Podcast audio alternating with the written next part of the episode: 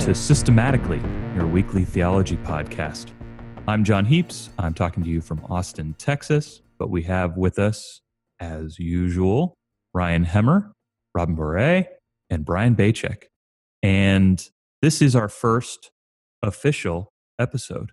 You may have heard our preview episode last week where Brian unfortunately couldn't join us and we talked about forgiveness. This week, we're going to talk about church and community. But before we do that, I want to say a little bit about our format. So usually it'll just be the four of us getting to get getting together to chat each week to talk about theology, some topic we find interesting, the philosophical and uh, otherwise nuts and bolts of the idea. Occasionally, we'll have guests. And when we have those guests, you may or may not know who they are. And so, one of the things we want to do is have some sort of slightly silly, off topic questions to help get them relaxed, help get us relaxed, but also so you can get to know us all a little bit. So, over the next couple weeks, we're going to preview some of these questions by having one of us ask the rest of us their contribution to the question bank. So, this week we have Robyn with her question. Robyn? I just want to know from all of you what is the worst style choice you've ever made?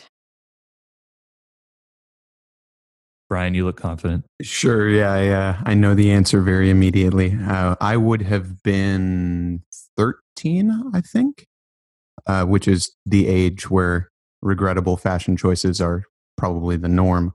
Uh, this this was at the beginning of my uh, flirtation with uh, the desire to be a rock star in uh, various types of pop punk and then screamo and metalcore and all those fun genre uh, bands. And I bleached my entire head and lifted the color so light that it was, I it, honestly, it was similar to the shade of the paper that's on my notepad in front of me. It uh, it went basically white, and then uh, I I for whatever reason liked it so much that I went like I it had to have been like 10 weeks without a haircut. So there are photos of me with uh, some very interesting I, they're not intentional frosted tips. So that's yeah, that's well, definitely my choice. Tips. Yeah, they're quite something. Uh, when I was 14 years old, freshman in high school, I decided that while many an angsty teenager might develop an all black uniform, this was too cliche for me.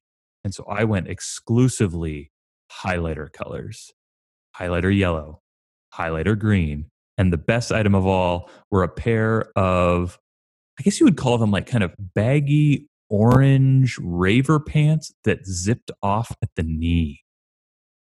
Uh, those were rough. I, I, don't think anybody's going to be able to top that. yeah, it's pretty pretty bad. I did, however, uh, when I was a very young man, have we mentioned uh, off air I had a, I did have a rat tail, and the, and that a rat tail is not my greatest fashion faux pas really tells you something. There's a there's a really fast though. I have a story about rat tails because uh, when when my wife and I were dating before we got engaged, I was living in California, and a friend of a friend was a very uh, highfalutin hairstylist in the Bay Area, and I would get a little deal to get haircuts from this guy who, you know, is the kind of guy who would go spend 10 days in Paris to work with the Vidal Sassoon Institute and all this kind of stuff. And I just told him because I didn't have a real job, you do whatever you want. And usually this resulted in very nice, uh, if, you know, slightly avant garde haircuts. But one time it involved uh, a kind of uh, asymmetrical faux hawk that culminated in a rat tail.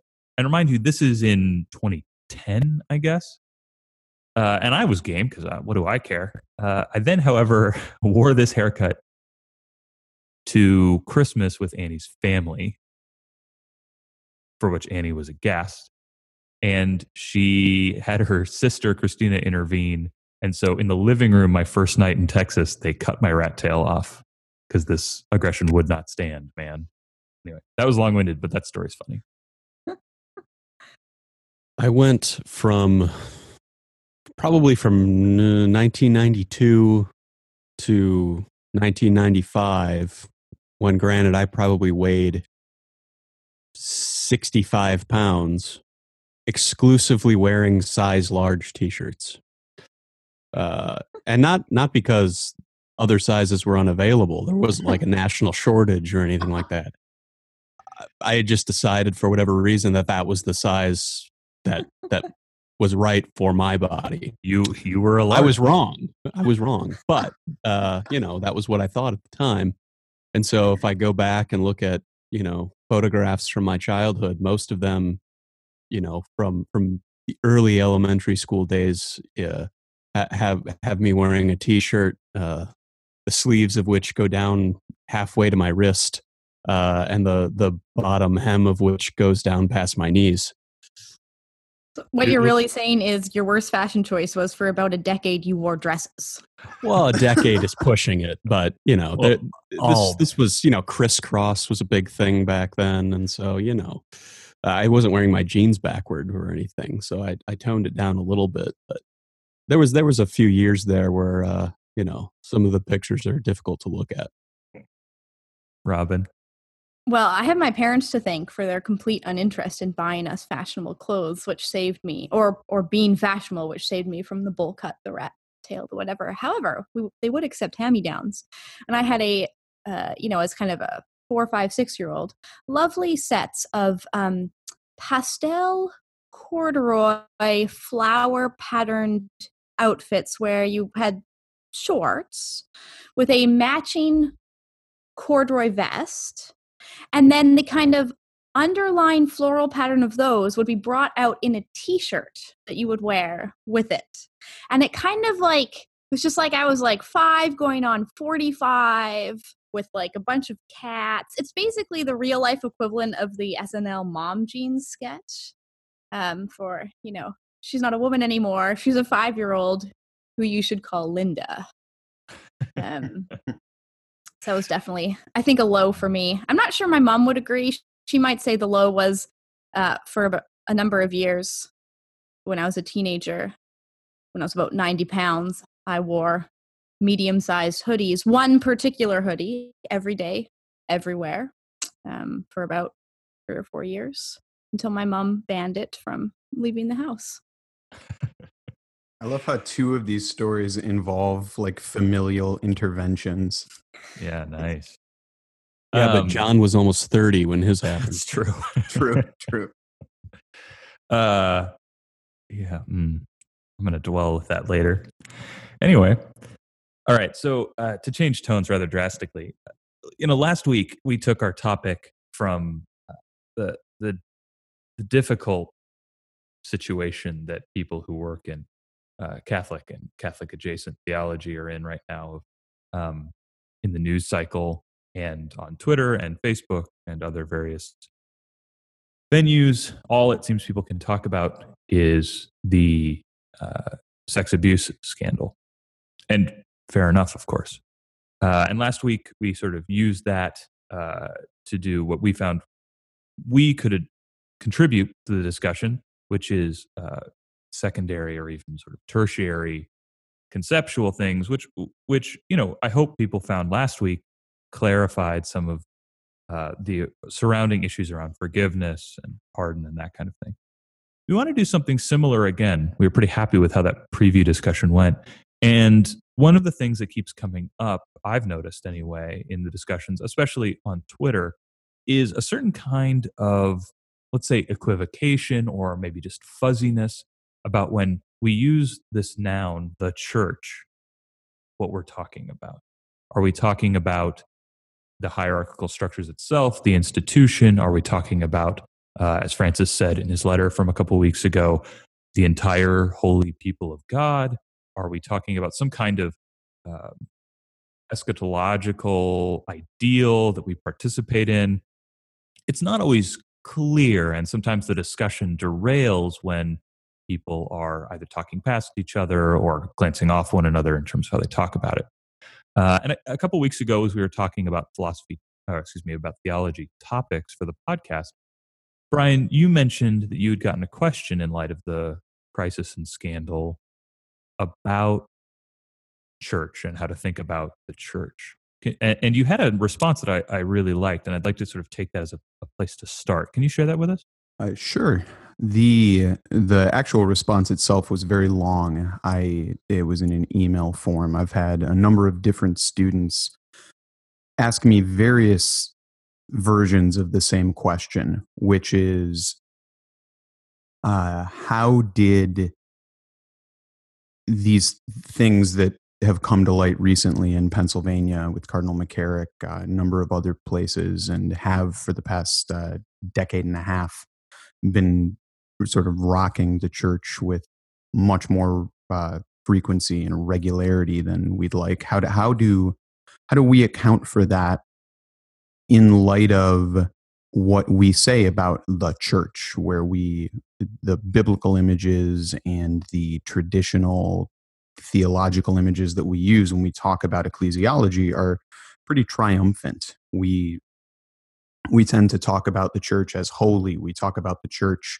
uh, in ways that don't necessarily line up with uh, the abuse of anyone, and let alone the cover up of that abuse. And uh, as Jon mentioned a minute ago, the the one thing that I wanted to highlight in in my reply, both to the initial very uh, earnest question uh, in a good way, a very honest, earnest question that I received, uh, and in all my other replies, uh, what I wanted to highlight was that almost uniformly, when news articles, whether defending the institutional Catholic Church's actions or uh, critiquing the lack of response to certain uh, problematics within the curia. Uh, almost uniformly, the term the church is used as synonymous with the hierarchy. And that isn't actually reflective of what I would consider to be the best ecclesiologies. And uh, the the way that I tend to frame the church follows very much from uh, one particular ecclesiologist, his name is Joseph Komonchak, and his uh, 2008 Père Marquette lecture. And that lecture is entitled Who Are the Church? Which is a, an intentional play on a title from, I believe it's an article that Hans Urs von Balthasar had written called Who is the Church? And in that text, what Komonchak does is he, he points out that there is a tendency to speak about the church in the third person singular, uh, maybe the second person singular, where the church is a they, the church is a she, the church is an it, the church is a you, but almost no one uses the language of us to talk about the church or we. And uh, Komonchak draws the conclusion from this that there is a tendency to speak about the church as if the church were supra personal. So, as if there were some thing floating out in space somewhere that constituted the church. And to that, he says, no, the, the church is an event of intersubjectivity, it's a shared meaning. And uh, Robert Doran, uh, John Dadosky, I myself, actually, in a couple of different places, there have been a few people who have argued that this meaning needs to be the the meaning that's perfectly incarnate in the life, death, and resurrection of Jesus Christ. And my response to my student was the church is the we that participates in that meaning, the church that's bound by that meaning, both uh, pre-thematically and uh, intentionally. And where that meaning is not being mediated through and incarnated in the actions of people who purport to be the church, uh, then that th- those people who are not incarnating that meaning are essentially missing the, the they've lost the plot so to speak. Uh, the the goal needs to be incarnating the we that is intersubjective with the meaning that Christ mediates to us perfectly. And maybe bracketing any uh, as you guys did so very well last week uh, the particularities of practical responses the the key thing that we need to focus on is how do we be that we more effectively as a church and how do we align our actions with the meaning that we purport to mediate so i'll uh, maybe does does that answer your question satisfactorily? It's it's a No, long rambling response. No, not rambling at all. I think it's actually it's very clear. I, I want to flag a question about the practical response that we're Sure. not going to get to, but I just want to flag it um, because it, one of the difficulties at the intersection of what we talked about last week and what we're talking about this week is precisely this question of um, how do how does a community that has a kind of we quality right that you can address with a plural personal pronoun we us ours um how do you sift out response and responsibility and fault and things like that um, and that's one of the things that's very difficult about for example i mentioned earlier francis's letter in response to the scandal and crisis is that sometimes as you read it you want to ask yourself okay he just used we ours us and i'm not exactly sure concretely who that refers to. And that becomes a real problem when you're trying to hash out uh, practical responses. But i'm just flagging that question. Um, if you if you're interested in that by the time you hear this podcast uh, i've written a, a, a medium length essay about francis's letter that you can find on the church life journal um, and i don't know what its title is yet otherwise i'd tell you but we'll put it in the show notes maybe um, I just I have a question, a more theoretical one that I want Yeah, to raise great. here. Um, Brian, if you, I want to ask you a little bit to expand on how Komonchak or how you would avoid essentially what seems like here almost like a phenomenological, like a phenomenon noumenon distinction, because you have this this ideal, which is this meaning incarnate in Christ, and then you have all of these, like you talked about people who incarnate that meaning better or worse. Like, how do you uh, how do you avoid having that kind of strict divide between you, you have noumenal or, or ideal um, that is the church that is this perfectly incarnated in Christ's life, and then the kind of phenomenological experience and people who who live up to that or don't live up to that, or um, does that does that make sense? Uh, how you avoid kind of ending up in that in that with that distinction, or is that distinction a problem? I think I think there are probably two distinctions at play there that I'd want to uh, flag. Uh, that's uh, to follow through on Jon's nomenclature earlier, which I also use a lot. Uh, I I would want to flag first of all that uh, so when using the the idea of sort of a noumenal phenomenal distinction relative to this, uh, that's actually one of the things Komonchak is trying to avoid very hard uh, as a student of Lonergan. And the example that I always give uh, relative to something like that to sort of avoid that kind of understanding is uh, Canada. So, Robyn, you, Robyn, you are currently in Canada physically, geographically. Uh, the the Canada to which I'm referring, though, I can't point. Um, the or I, I cannot point to the Canada to which I'm referring. I I can identify it on a map. I can talk about its geographical boundaries, but uh, Canada isn't some thing sort of floating in space already out there now real to be uh, uh, grabbed, so to speak. Uh, the the economy of Canada is even less uh, tangibly, physically, uh, an identifi- identifiable out there thing, and when when I use the word Canada, there is still a referent to which I'm referring and a meaning that we can all recognize to greater or lesser degrees. I think Robyn, you probably have the the most uh, accurate understanding of what Canada means because we were joking before the recording that we're all supremely ignorant of Canadian geography, whereas you can uh, you can you can you are Canada.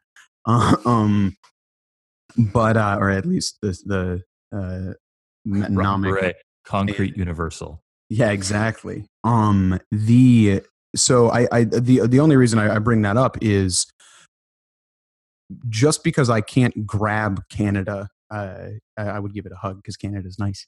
But uh, I, just because I can't do that does not mean that Canada is not real. Uh, and the the idea of sort of an in here out there uh, real not real noumenal phenomenal split relative to the idea of the church Komonchak wants to avoid uh, in the same way as uh, I think you and all of us would want to avoid saying, well, I can't point to Canada, so it must not be a thing. I think the other issue uh, is, or it must not be real. Uh, the other issue is uh, more of a moral sort of aspirational yardstick, if that makes sense. Because uh, there's, I see you, you use the word ideal, I think, in that context as, uh, and correct me if I'm wrong, uh, as referring to that to which we ought to live up. Um, oh no, I meant more like like Plato's ideal. Okay, so like, actually, in the like the actually, yes, uh, in the sense of uh, conceptual. Uh, yes. Uh, yeah, the. uh, I suppose I, what I should ask is, did the f- the first part of the answer address that in any way? Did that make sense? Yeah, I think that makes total sense, and I mean that's for everyone who reads Bob Doran. I mean that's really the argument he's making in a couple chapters of TDH about how things are meaning is real even though it's not out there. I, when it comes to ecclesiology, though, it strikes me like you were using the example of Canada. You say that people would say like well just because you can't point to it it's not real. In ecclesiology i think you get almost an opposite thing where people says well there is this real church that's like the body of christ which is this perfect holy wonderful thing. Um but then it's on and then and then there's like the church as it appears on earth which is kind of like well does it live up to that? Like instead of instead of saying um like it strikes me in ecclesiology the, the problem is people don't say well you can't point to the church so it's not real. They say they actually point to the real totally perfect thing and then uh, there's no ability to bring what actually happens on earth into the discussion and, and so you get this very triumphant thing. Yeah that, that, okay that that makes a little more sense. I apologize so let, us push down a, a level conceptually then. Yeah. Because it seems in your example, Brian, and Robyn, in your response, that there's a more fundamental question. So we can deal with the sort of um, particular problems of church as having a kind of eschatological moment or term or expectation or ideal, whatever word you want to use. But this doesn't seem to be a problem unique to the church, that you have the same problem in just about any human community. The United States as a community is having uh, paroxysms over identity. What does it mean to be American? Um, and so, I guess the the question that I would want to ask and push against is, uh, Brian, you use this term intersubjective meaning, and so intersubjective meaning is interesting, right? Because at least in the ways that we're used to talking about intersubjectivity, whether you want to do it with Levinas or if you want to do it with Lonergan or what have you, intersubjective meaning is in the first instance preconceptual. It's something that that happens in the encounter between conscious subjects, right? Um, but there, we can also have very explicit reflective, conceptual notions that are um, not just this kind of uh, right this kind of uh, vibrating on the same frequency between subjects. You can and then on and then beyond that if you have an explicit articulation of even definition of what our community is whether that's america whether that's the church whether that's canada whether that's uh, the four of us as a sort of group of podcasters or what have you, then you can have not just an intersubjective meaning, but to the extent that people devote themselves to that identity, to that community, you can have a kind of what we might distinguish as interpersonal meaning. Um, and so you've got this kind of uh, escalating way of community being meaningful, being instantiated, uh, of being concretized, of being made explicit. Um, but it's also, so we can do that kind of definitional work, but it's also on the move, right? Communities undergo history, their circumstances change, their just through the change of generations, their their constitution changes. Um, Ryan, I, I kind of want to throw to you because you mentioned that you're reading. Robyn, you mentioned it earlier. Uh, Bob Doran's TDH. Um, what is TDH? What to what do those letters refer? Uh, and you were saying that there's some things in there that might be helpful to ha- hashing some of this stuff out. Yeah, sure. So uh, TDH is uh, sort of Lonerganian shorthand for uh, Robert Doran's massive 1990 work, uh, Theology and the Dialectics of History. Um, it's a book that that uh, Father Doran spent the better part of a decade writing, uh, which tries to, in its in its broadest terms, um, work out the the um, most basic or most general terms, categories, concepts, ideas that are going to be relevant for doing systematic theology in the age that we all live in. So, uh, something analogous to what uh, the recovery of Aristotle um, uh, enabled in the 13th century. But what, what Father Doran recognizes is that um, those general categories today um, have as their, their sort of primary referent not just um, metaphysics, but also history um, and a recognition that um, the reality that we're we're talking about when we talk about the real world um, is not a reality that's just uh, ready made at hand that we simply discover and and um, conceptualize and explain, but a world, a reality that uh, our own acts of understanding and our own judgments and our own decisions create, make. Um, Canada is a thing that people made. Uh, to use Lonergan's favorite example, a law court, uh, absent the idea of, a, of law, is just a room. Um, and so most of what the human world is, uh, is, is are, sets of meanings that humans themselves, in their uh, intersubjective and interpersonal and cultural interactions and dynamics, make. Um, and if but if humans make them, humans are bound by place and bound by time. And so everything they make is conditioned by the dynamics of history. Uh, where by history we mean not just um, the tick tock of a clock, uh, but the development or decline of meaning. Um, the the ways in which uh, generations, uh, the ways in which communities um, either authentically contribute to the development of the meanings that they make and are made by, or in their irresponsibility and inauthenticity and, and in fact sinfulness, they allow those meanings to fall into decay. Um, and in fact, perhaps create new shadow meanings that are, are uh, actively deleterious to shared common life. You might think of those as, as ideology in a sort of exactly. yeah, yeah.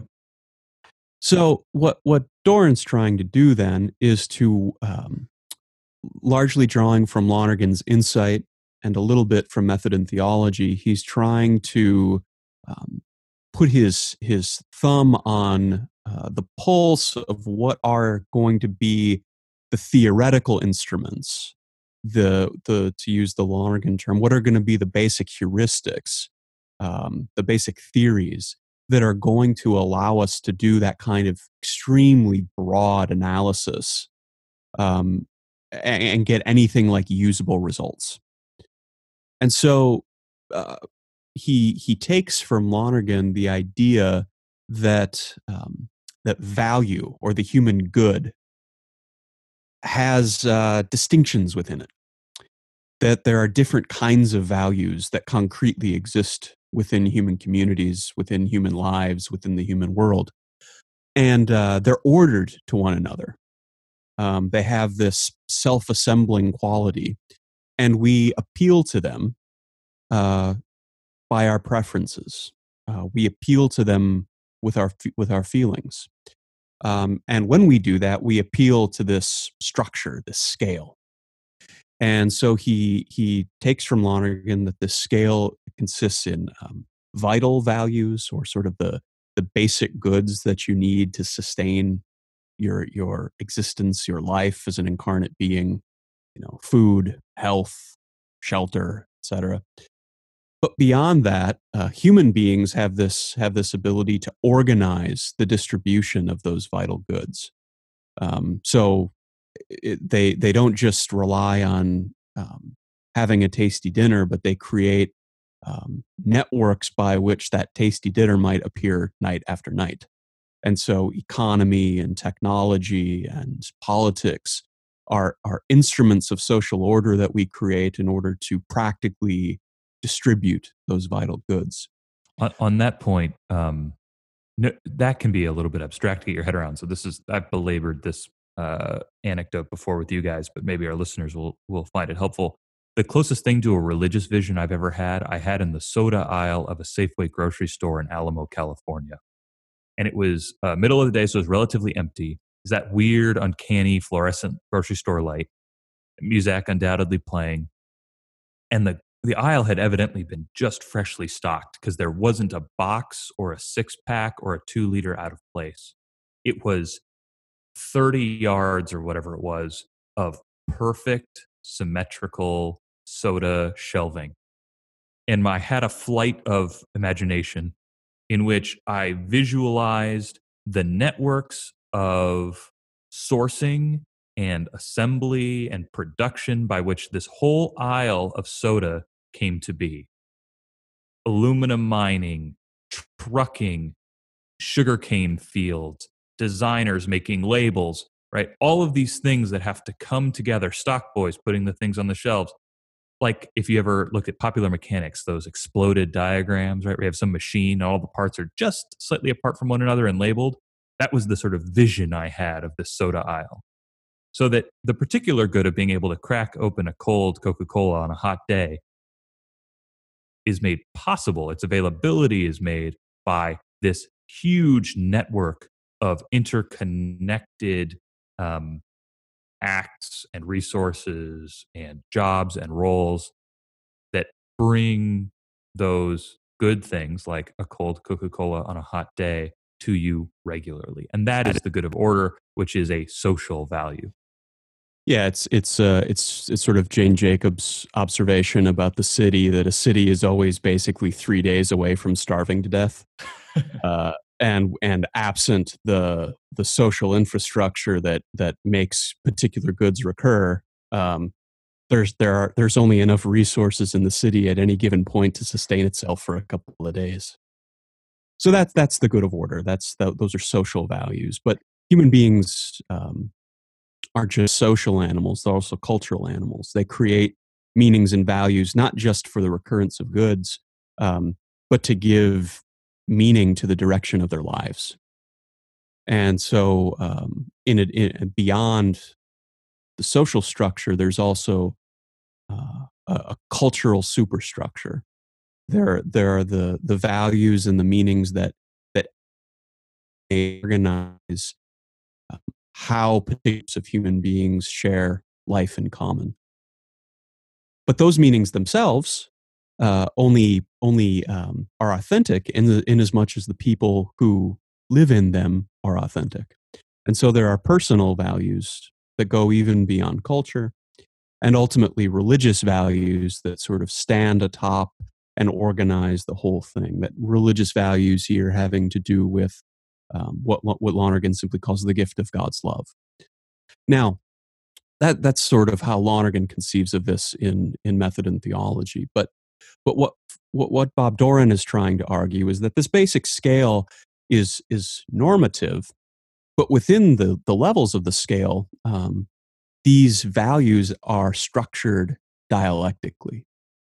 They have uh, two poles that are linked but opposed principles of change that are kind of pulling the, the, the particular value in one direction or another. And so, what he's trying to do in this book, Theology and the Dialectics of History, is spell out what those dialectics are. And for our purposes, I think um, it's it's helpful to kind of dig down into the the distinctions that he's making with what he calls the borrowing from Lonergan, the dialectic of community and the dialectic of culture. Now, in the dialectic of community, the two principles of change are this kind of practical, social, political intelligence, the, the, the intelligence by which roads get built, um, by which politicians create legislation, um, by which uh, a, a, theory of jurisprudence is borne out in legal practice. All of these these practicalities that sort of um, order the good of order. Uh, that's one pole. That's that's that's on one side, and on the other, there's this this prior level, this this prior interaction that people have that uh, to to use a word you used earlier is preconceptual it's pre-thematic uh, and this is this is the the pole of spontaneous intersubjectivity um, the the almost psychic connection the pre-intellectual connection that we share with other people uh, the connection that uh, allows us to um, without thinking and without thematizing and without deliberating um, reach out to help someone falling in front of us.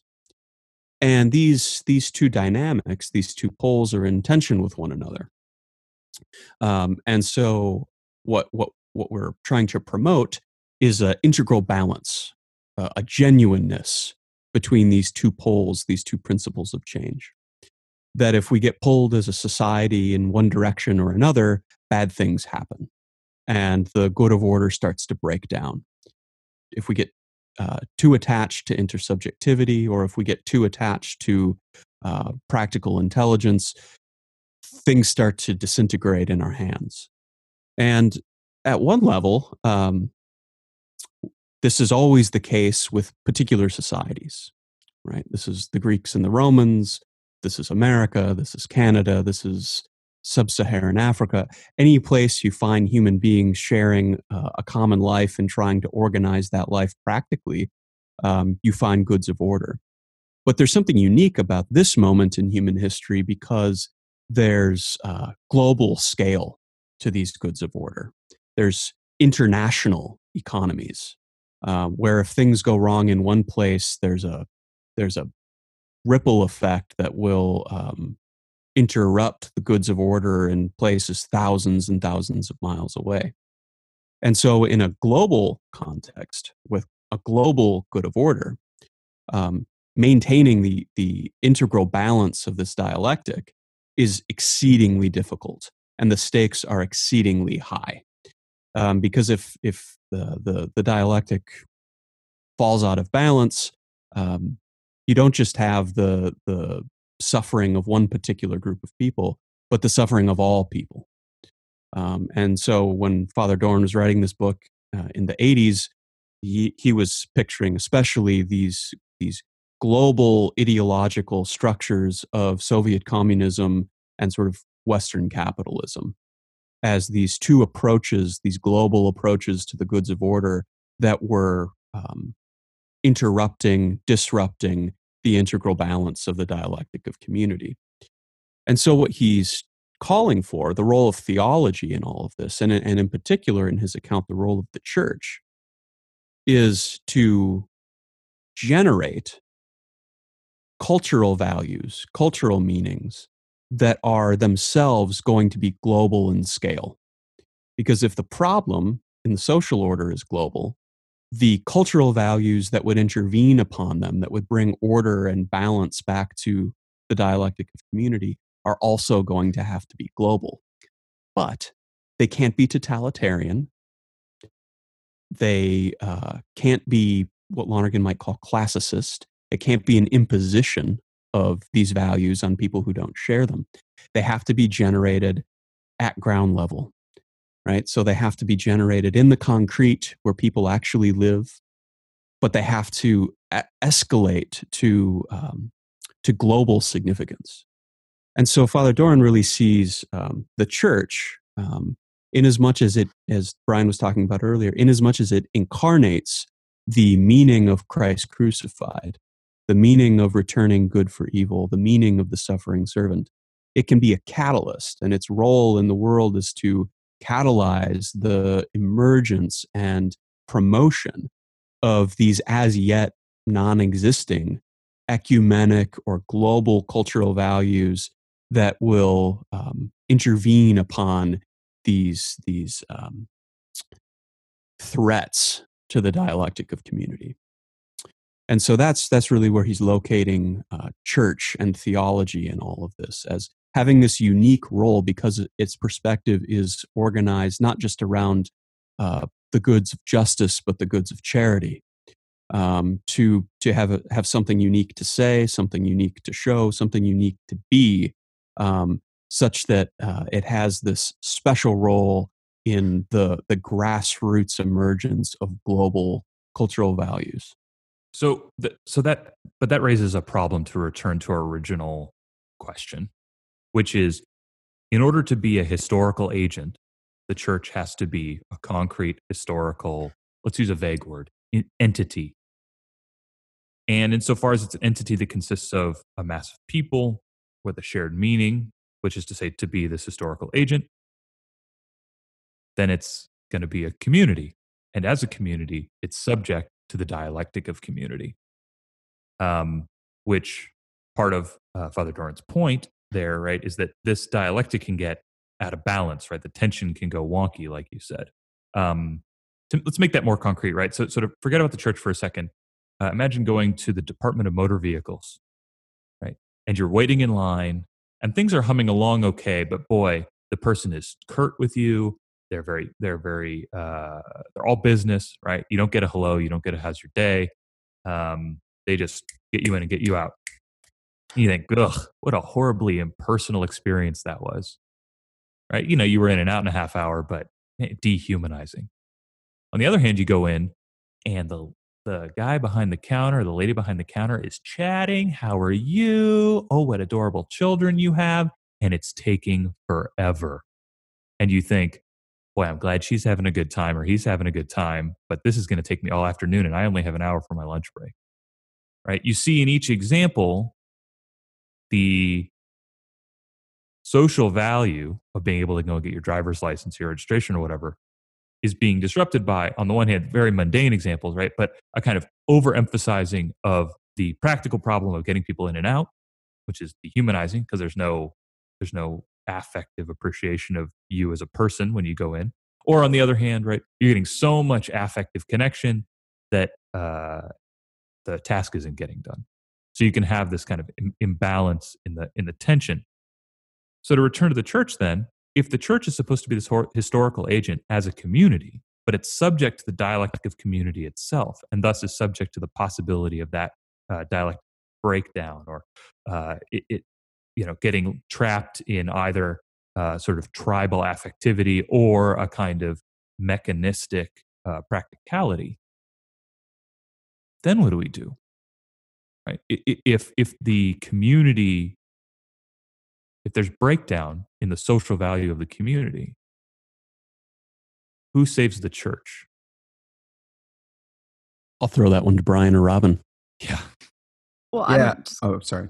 oh, before you answer, Brian, I'm just going to add my question that's been rattling around because I think it will go well. Because he says, you know, because when we we talk about decline or going wrong in the church, which everyone recognize happens, you know, the church, unlike the other communities, well, probably with the exception of America, um, claims the, the guidance of the Holy Spirit and some sort of, you know, manifest destiny, some sort of participation in the divine that is that is somehow special, right? Like we're baptized into the body of Christ.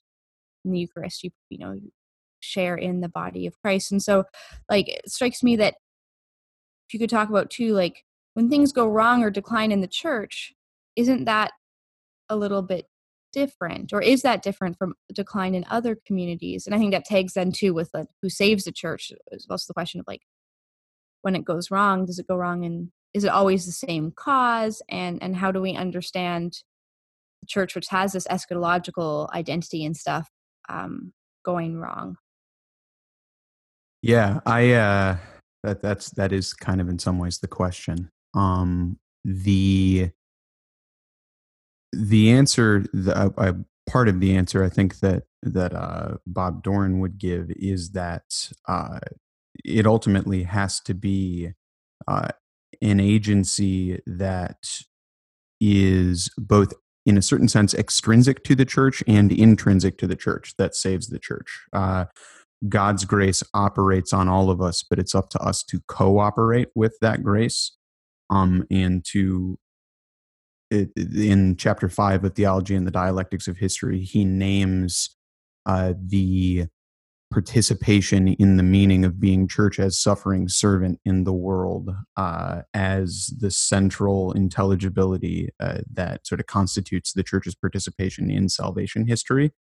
Um, the the really interesting wrinkle that's added there is okay. Well, what if members of the church are agents of uh, disvalue? What if members of the church are, uh, in fact, doing the opposite and are the ones who are causing suffering, uh, say in the case of sexual abuse. Um, Jon used a word that was really interesting a little while ago uh, tribalism. Uh, one of the one of the things that uh, that Father Doran stresses in theology and the dialectics of history is that there are there are a whole lot of ways that authenticity can go awry and become a, an authentic impulse can be warped and twisted and made inauthentic. Uh, so spontaneous intersubjectivity, which uh, which we've talked about a little bit, is a really good thing. It's a native facet of what it is to be human. It binds us together. But if taken to the extreme, uh, spontaneous intersubjectivity tends to privilege those people with whom I am closest, with whom you are closest. So uh, uh, to do some weird riff on like the trolley problem that's in all kinds of philosophy classes. Uh, if uh, my mom, my dad, my brother, my sister, and my girlfriend are about to be hit by a trolley, and some random person on the street is about to be hit by a trolley, my psychic inclination prior to even thinking about it is going to be to save my family member.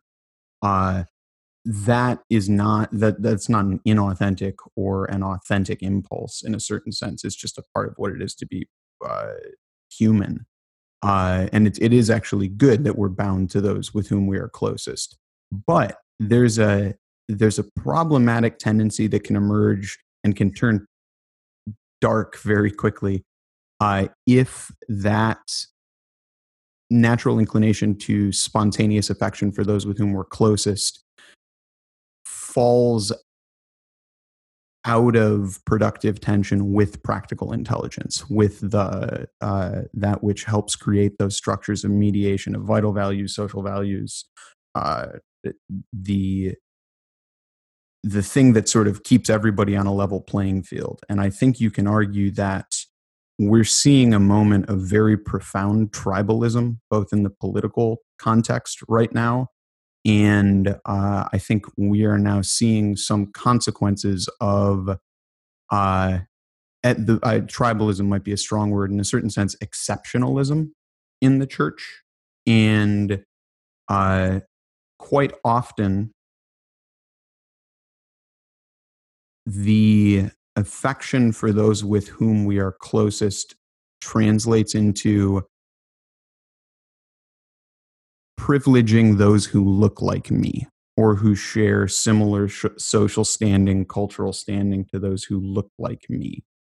And I think that one of the things that Francis's letter that Jon mentioned earlier, and I, am looking forward to reading Jon's response, points to is uh, clericalism as extremely problematic and one of one of the, if not the, roots of the uh, the problem that has been uh, uh, revealed in the, the recent crises and responses to the crises of abuse. Uh,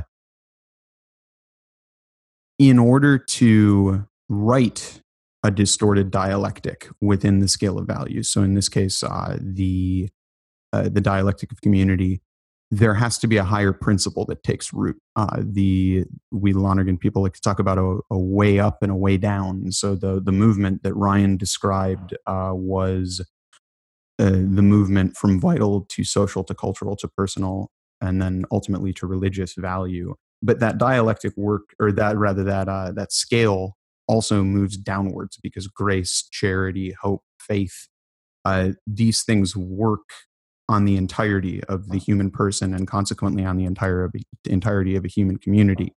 Uh, if there's going to be, and I do believe there is, uh, a solution to, or a, uh, I, I suppose, a proportionally authentic response to the inauthenticities that led to the crises that we're currently facing, it has to be from a higher level of value and it has to come from a meaning that's rooted in the authentically religious uh, not in uh, any idolatrous or uh, sort of institutionalist or overly structure privileging model. Uh, let, let, me push back a little bit, Brian, just sure. for um, yeah, yeah.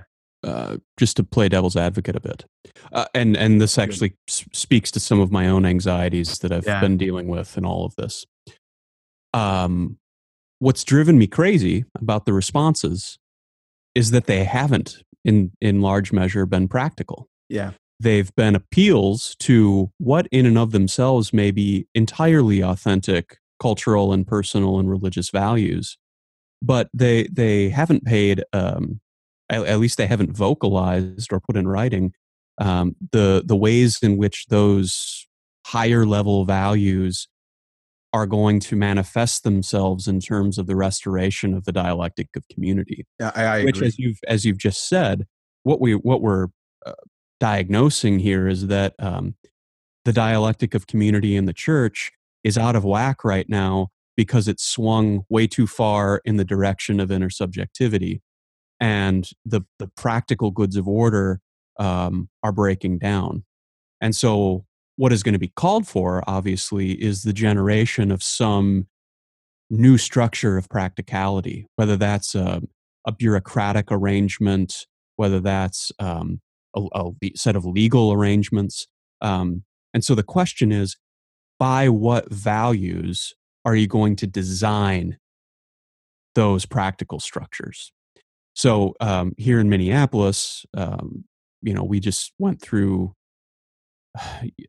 years of of this uh, scandal as it's played out locally, um, and um, our archbishop just issued a, a statement yesterday or the day before, outlining the practical steps that have been taken in the last few years um, in order to address the problem as it existed locally here in the archdiocese.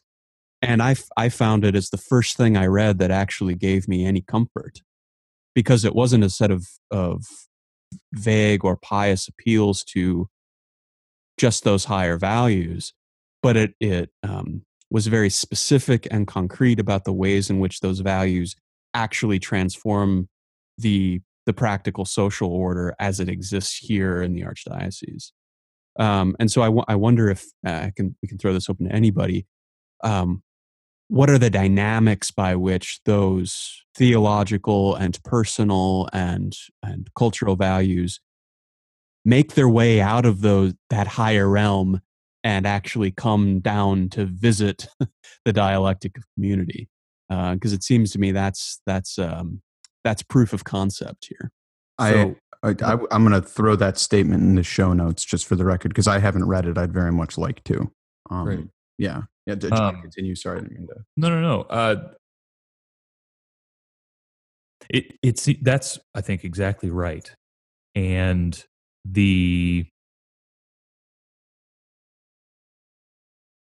one of the consequences of the globalization that was in a way even still nascent when Father Doran was writing TDH is that it's been compounded by digital media. And digital media has made possible a, a spontaneous intersubjectivity at great geographic distance. And so a collapsing of that geographic distance. And so a collapsing of the concreteness of people's uh, embodied communal situation. And so the problem, people think that they are addressing the problem in practical terms by mm-hmm. making very broad statements about what should be done. And the object of their statements about what should be done is at the scale at which uh, the geography has been collapsed, which is just like you said, like basically global, right? What should the church do? And when speaking at that level, unless you have a huge amount of personal power and mediated through the institution that provides that power, a mountain of information makes it very hard to be practical. Hmm. And so it seemed to me I was noting that that the diocese here in Austin released a statement very quickly after the scandal broke. And it was very good, it was very sensitive, but it did not have the kind of practical detail that the statement that you sent to me yesterday had. In, and in part, that has to do with differences in the history of these two cities. Minneapolis has a concrete history of the scandal being revealed, and I don't know the state of what's gone on here in Austin. I just moved here, I don't know it very well. But I know that it's different in Minneapolis than it is in here. And so it seems to me that to be practical in this way is, in fact, uh, to return to the conditions of your intersubjectivity, which is to say your embodiment and the locatedness of your body. And so we can think of that, right, as well, those are limitations on us as human beings. Um, and, and there's a kind of concupiscence we might talk about in terms of embodiment. But it's also the condition of possibility of, for us, knowing anything at all. And so knowing what to do practically um, may, in fact, involve a return to intersubjectivity, uh, a return to the kind of settings and context where you can look people in the eye and sit in a room with them. At least, if not, if not actually, at least in principle. Um, we're getting a little long here. So I, uh, unless Robyn has anything she wants to add, because uh, I don't want to cut you off there. Uh, I think I think the only thing I'd add, maybe to bring back the a little bit more of the kind of ethical discussion to it, is that um, one of the ways the church has always had to kind of deal with that, those practical things, has been penance. Right now, penance has has gone through a long, interesting history, and and and much of what its purpose was has been forgotten. Right, but penance comes after absolution uh, it's not some way of like earning forgiveness or whatever, but it is the practical method of reconciliation um, inside the person, right? So to deal with those those personal biases and the personal distortion of values, um, but also properly understood, right? Penance is supposed to also lead to to reconciliation and and fixing those values on on a broader scale as well. So I think um, one of the things that has made me sad in a lot of this is to see calls for penance that are essentially sackcloth and ashes and and and and not practical solutions. And i think that there's a rich history there that that can be drawn on and that we need to understand these um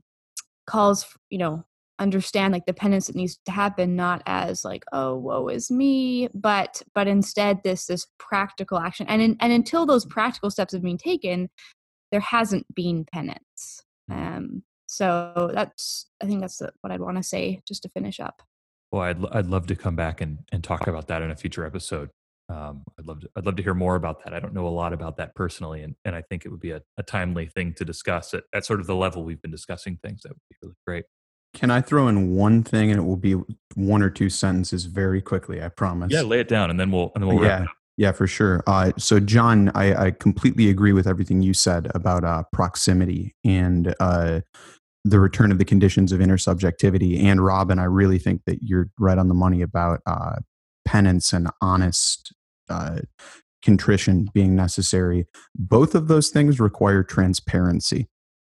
And uh, I can't my spontaneous intersubjectivity uh, with anyone is it's inhibited if that person is uh, metaphorically speaking wearing headphones screaming the lyrics to a song not wanting to interact with me breaking eye contact constantly.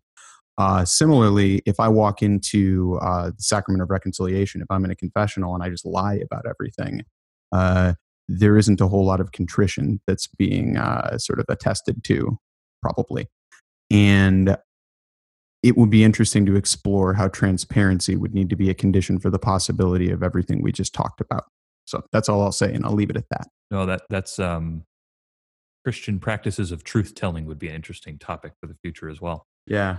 Okay, well we've uh, we've dug ourselves a hole we can hardly climb out of, so we're just gonna we're just gonna move on. Um, we're gonna conclude with uh, a segment we did last time, uh, where we talk about we call it treasures old and new, where we talk about an old book and a new book. We decided, however, that doing uh, eight books a week is probably more than any of you could go find and read. So we're going to rotate and have uh, each of us offer a uh, treasure old and new each week, uh, and maybe two books will be adequate. So uh, Robyn has volunteered to go this week, and so I'm going to throw it to her to tell us about her two books.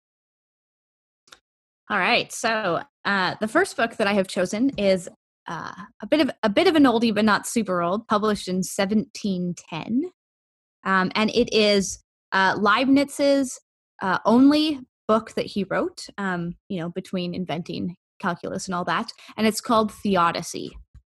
Um, uh, it's most famously known probably by the mockery it received from uh, Voltaire in his work Candide, which was then turned into an operetta which I would advise everyone sees.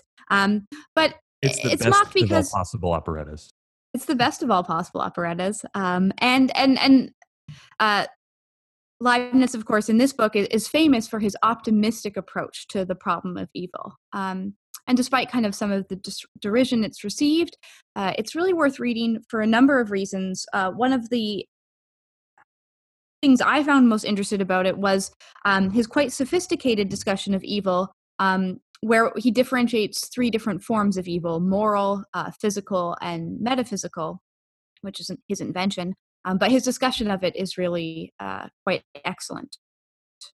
Um, and then the new book that I have uh, chosen follows on kind of a similar theme. It's called Evil in Modern Thought by Susan Neiman. Um, the subtitle is An Alternative History of Philosophy. This is not an alternative history like, you know, Kierkegaard reimagined as a happy go lucky Italian.